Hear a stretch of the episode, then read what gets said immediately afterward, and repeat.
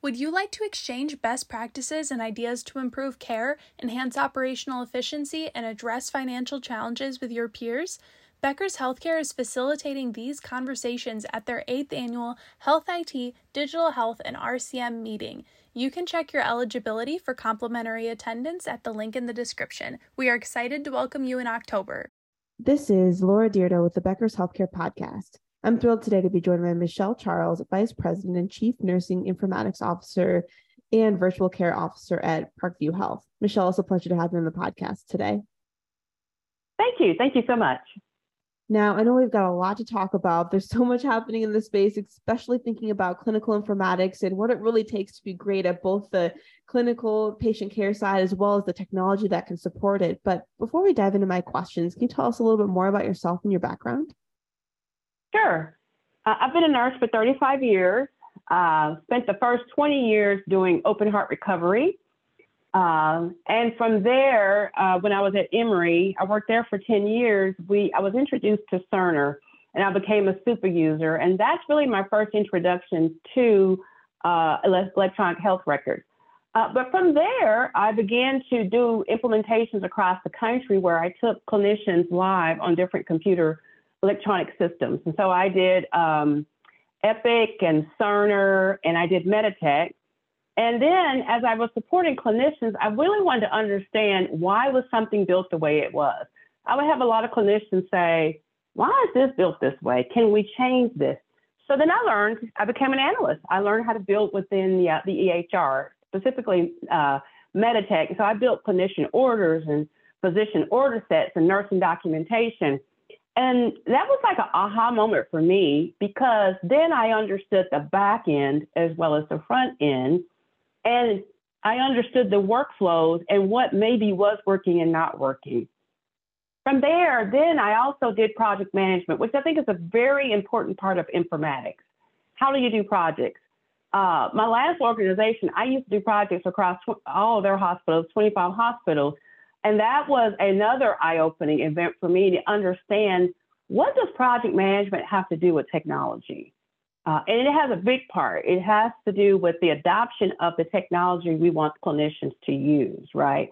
If you don't get adoption, what's the use in even having the technology? So I learned that through project management, that implementation really was the beginning of the work. You actually needed to do optimization Therefore, listening to your clinicians when they say something was or was not working and being very agile to make changes pretty quickly.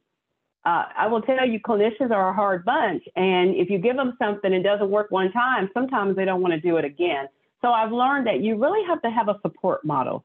You have to have a support model that listens to your clinicians and make changes with technology uh, as needed. So that's a little bit about me and my uh, my journey uh, as a clinician that does technology. I've been at Parkview for about four years. Uh, I was the first CNIO that they've had, um, and so the first year I spent talking about what is a CNIO, uh, and from there I uh, stood up the the nursing informatics department, uh, and then January of last year, I stood up the virtual care department. So I've been very busy the last four years at Parkview. Uh, and I got to tell people I am very much an innovator and hopefully a positive disruptor because I'm very much in that innovation space and love it. Uh, but like I always say too, the one thing that I am very aware of is that the end of every technology is a patient. So we really have to do our due diligence when we're using and introducing new technology to keep that in mind. That there may be some guardrails we have to follow because at the end of it is a patient.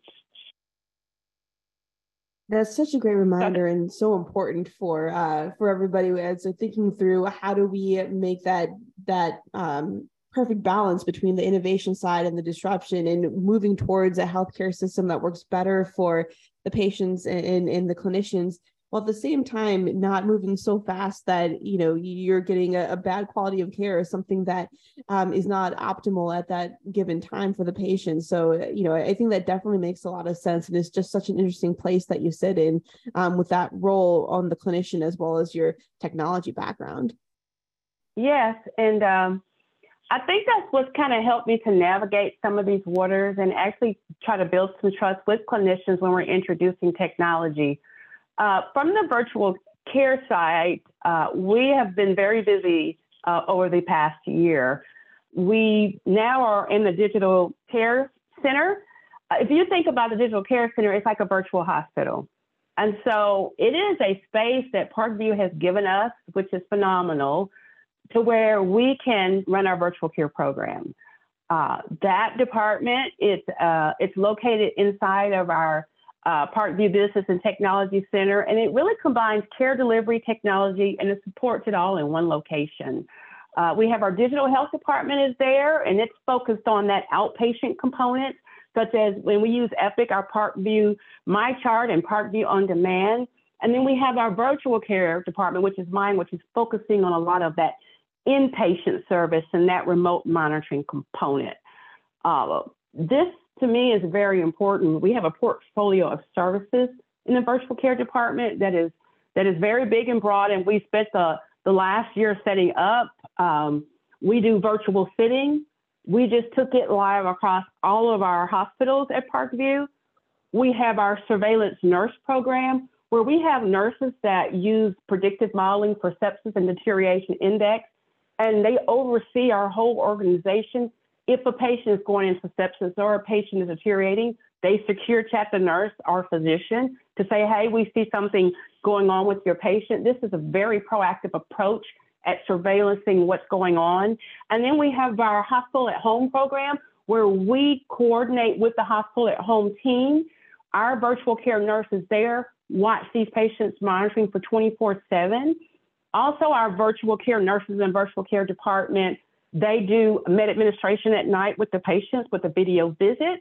And again, one of the great things about this hospital at home program is that we use our predictive modeling for surveillance uh, for patients that are at home. So this gives them a very another look at, you know, if I'm going home and I maybe have been an inpatient, but I'm going home as an inpatient, our virtual surveillance program gives um, the, another, level, another level of safety for our patients.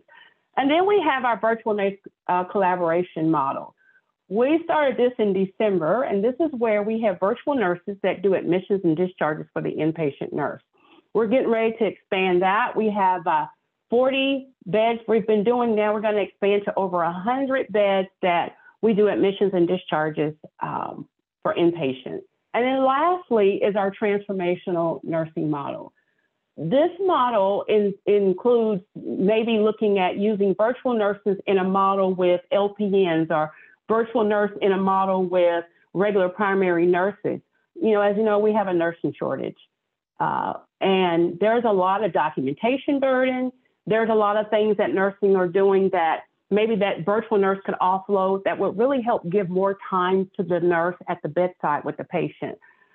So this is just a little bit of our portfolio of services. And I will say two weeks ago, we also wrapped under virtual care is our telemetry cardiac monitoring.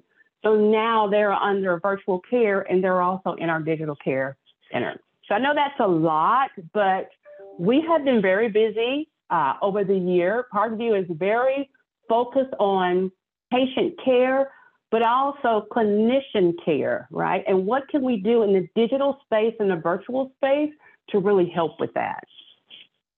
That's fantastic to hear. And I know, you know, I'd love to kind of dig a little bit deeper in some of those areas you just mentioned too. You know, when you look at um, your from your vantage point as a CNIO and then virtual care chief at Parkview, what are some of the big opportunities that you're seeing both for patients as well as clinicians? And then the headwinds you have your eye on um, in, in really how are you thinking about all that in terms of what your responsibilities are in, in where the organization is headed? So yeah, I think some of the headwinds, as I kind of mentioned this a little bit, is the nurse shortage, nurse turnover. And if you think about the median age of a nurse is 50 years old, right? A lot of nurses are getting ready to are retiring or getting ready to retire. One of the things I think the benefit of having a virtual care department is we have like our surveillance nurse, our nurses who no longer can work the floor but have some of the most experience that we have. So when we look at the headwinds, we know that using these nurses and their experience is very important. as a supplement to the new nurses that are coming on uh, right now. Uh, the other thing is, too, is the challenge of having uh, enough bandwidth to take care of all the patients. So I think hospital at home is another program that we definitely have to invest in. And how we do that, and I, you know, if you look around the country, one of the biggest issues with hospital at home is acquisition of patients, getting patients to actually do the hospital at home program. Because you know, a lot of our patients are older, so they may feel like, well, I think I may need to go in a hospital because maybe I get a little, have a little bit more support than if I go home. So understanding the workflows of the hospital at home program, understanding that inclusion and exclusion criteria, because at the end of the day, we really want to meet the patient where they are. Whether it's a virtual visit or it's a hospital at home or it's an inpatient where we are connecting with that patient, I think some of the headwinds is meeting the patient where they are, but not just that, being focused on the consumer part of it. Is what we're doing working? If what we're doing is not working, recognizing that and changing those workflows, being very agile to make sure we're doing the best we can do to give excellent care. That's a really fantastic point, and I love that idea around just eh, figuring out what it takes to connect with patients and meet them where they're at, and then understand what they need as a consumer and how you can deliver the best care possible within that format. Now, what is your thought process around growth and adding value to Parkview overall? I know we've talked about a lot of different ways that you're able to support the clinicians and patients with some of the new programs and virtual care in particular. Is there anything else when you're thinking about growth and, and what's up for the future? Well, yeah, I guess my programs that I'm looking at now is how can I not only have that as a benefit for Parkview, but also in our markets, right? That we also serve. We have quite a few community hospitals that are in different markets around Northeast Indiana. So these services that we're implementing at Parkview, can we offer those as well into other markets, which is very important. Uh, and I will say the next six months for me is about optimization. It's hard to offer services if you don't have them right yourself, right?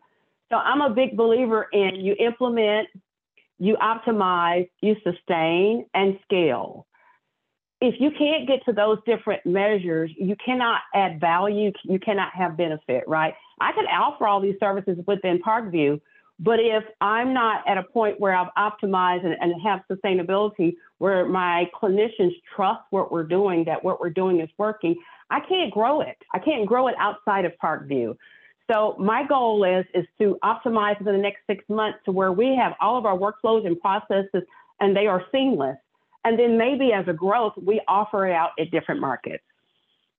It's so fascinating to hear and think about. And I love the way you put the structure around that in terms of how you try out new things and then really make sure it's optimized and sustainable, then growing and scaling throughout the larger and broader health system. And it just makes a lot of sense and definitely is a, a perfect roadmap when you're thinking about what projects and initiatives are really going to be valuable and, you know, too, as we were talking through some of the headwinds, whether it was the staffing shortages and nursing shortages, or I know, you know, it's a financially challenging time for health systems and companies overall. Um, what is a really important risk or investment that's still worth making, even understanding how precious healthcare dollars and resources are? Yeah, I think, you know, when you're going and doing a lot of innovative things, it can be expensive. So as you look at priorities, you ask yourself, what is our priorities? And even on my, say, my nursing informatics side, we do lots of projects on the nursing informatics side as well. We do a lot of safety and quality projects. We do a lot of uh, innovative, out, looking at efficiencies for clinicians. Uh, how can we do things a little bit better? We look at a big project we're doing now is outpatient infusions and some of the administrative burden, which is really big for healthcare organizations. Spend a lot of time on administrative burden. So I think you really have to prioritize what's important, where you're putting your money. And I, I believe that digital and virtual is is a very good way of looking at the value you can add to your organization. I think it's a risk worth taking. But I also think we need to be prudent in how we do it. are we measuring what success is? I am very prescriptive at the very beginning of any project or any innovation. How do we measure success? If you're not very prescriptive about that, you're doing projects and you don't know if they're successful. You're doing things with clinicians. we we do lots of surveys with our clinicians to say, did you like it or not? And we want you to be bluntly honest. if you're not bluntly honest, we're going to give you stuff that you're not liking. And that's not the purpose, right? So when you look at investments, one of the things that I look at is am I giving, am I adding value, and how do I measure that? Uh, I think that's very important in this environment because you can do all kinds of technology, you can spend all kinds of money, and then look ahead three years and say, what value did we get from that investment? Am I able to quantify the value from that technology or tool or device, right? So you have to be very conscious of, I want to implement it, and here is the value I expect to get a year, two, or three years later. Got it. That that makes a lot of sense, and I think you know, in terms of that value creation and being able to measure the outcomes, especially when you're looking at your uh, telehealth and virtual care programs, do you typically tend towards measuring? Um, I guess what outcomes are you looking most closely at? Is it patient satisfaction? Is it executed visits? How do you really? I guess what metrics are most important that come to mind for you for the virtual care part of things? Yeah, so one of the things we look at, is, especially on, if you think about the virtual surveillance nurses, our sepsis, we look to say, did we increase our sepsis bundle compliance? And we did. Did we decrease our mortality by using these surveillance sepsis nurses, catching things early? We did. So those are just right there, are two metrics points, right? Did we decrease the amount of burden on the nurse on knowing who's in sepsis or not? Did we give back more time? We did. We have measures for that. So just for that, those were three data points that we looked at, right? The new collaborative model, if you look at that, we looked at how long does it take a nurse to do an admission, like a full admission. And the, when we do an admission, we're talking about the history. We're talking about the SDOHs, okay? We're talking about looking at their med rec. That can take a best bedside nurse 20 minutes. Well, if you got a virtual nurse that can do that, it's phenomenal because it gives the nurse more time back to spend with their patients. So we look at that like, okay, if how many admissions can we do? Okay, our virtual nurses, I think they've done 200 admissions so far, which is a lot, right? So we look at how much time can we give this nurse back? But then we also look at the patient patient experience. Now you have a nurse that's spending 20 minutes with a patient really asking good questions about their history, their med rec, doing some patient education at the same time.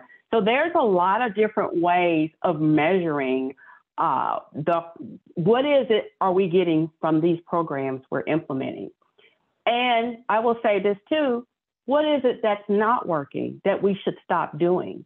I think a lot of times we implement technology and we just leave it when we say, well, maybe this didn't work, let's get rid of it, but this is better. So I think as a CNIO, I'm just going to be honest, that's one of the things that I'm always looking at. We have this technology that's in place. Is it working? If not, we may need to get rid of that and try something else that will be much better for the clinicians and the patients.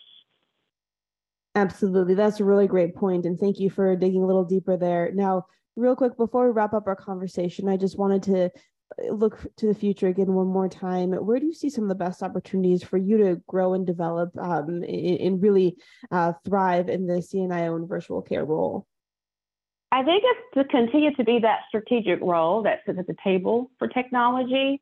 There is so much going on, right? I mean, you know, the new buzz is the, uh, you know, Chat GPT. What does that do, right? How can we use that?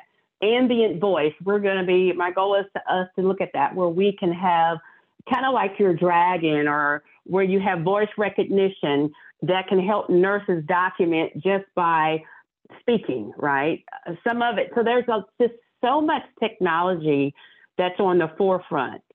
Uh, and so for me, it's really to take a step back and look at what we already have in place and see what makes sense to do there's a lot of shiny objects out there right now.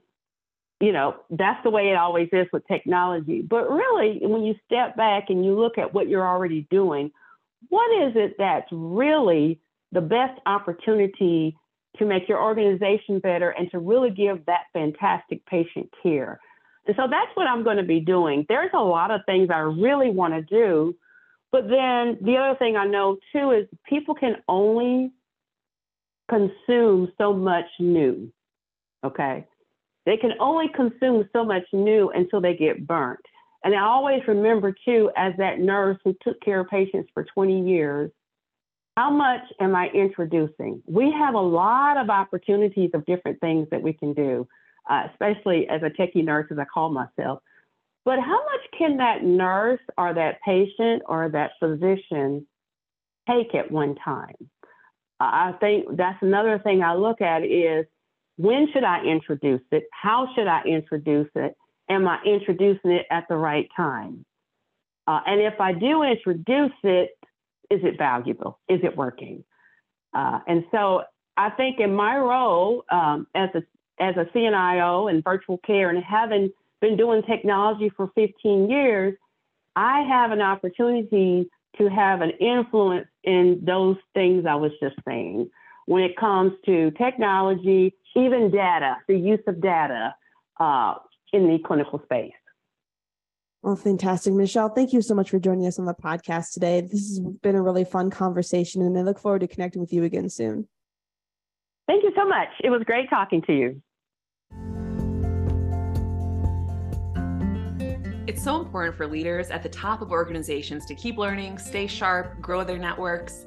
To help our audience better do this in a more simplified, personalized, and meaningful way, Becker's Healthcare has launched My BHC. It's your trusted Becker's healthcare experience and more with content, connections, events, and learning opportunities. Join the community free of charge at www.my.beckershospitalreview.com and we'll see you there.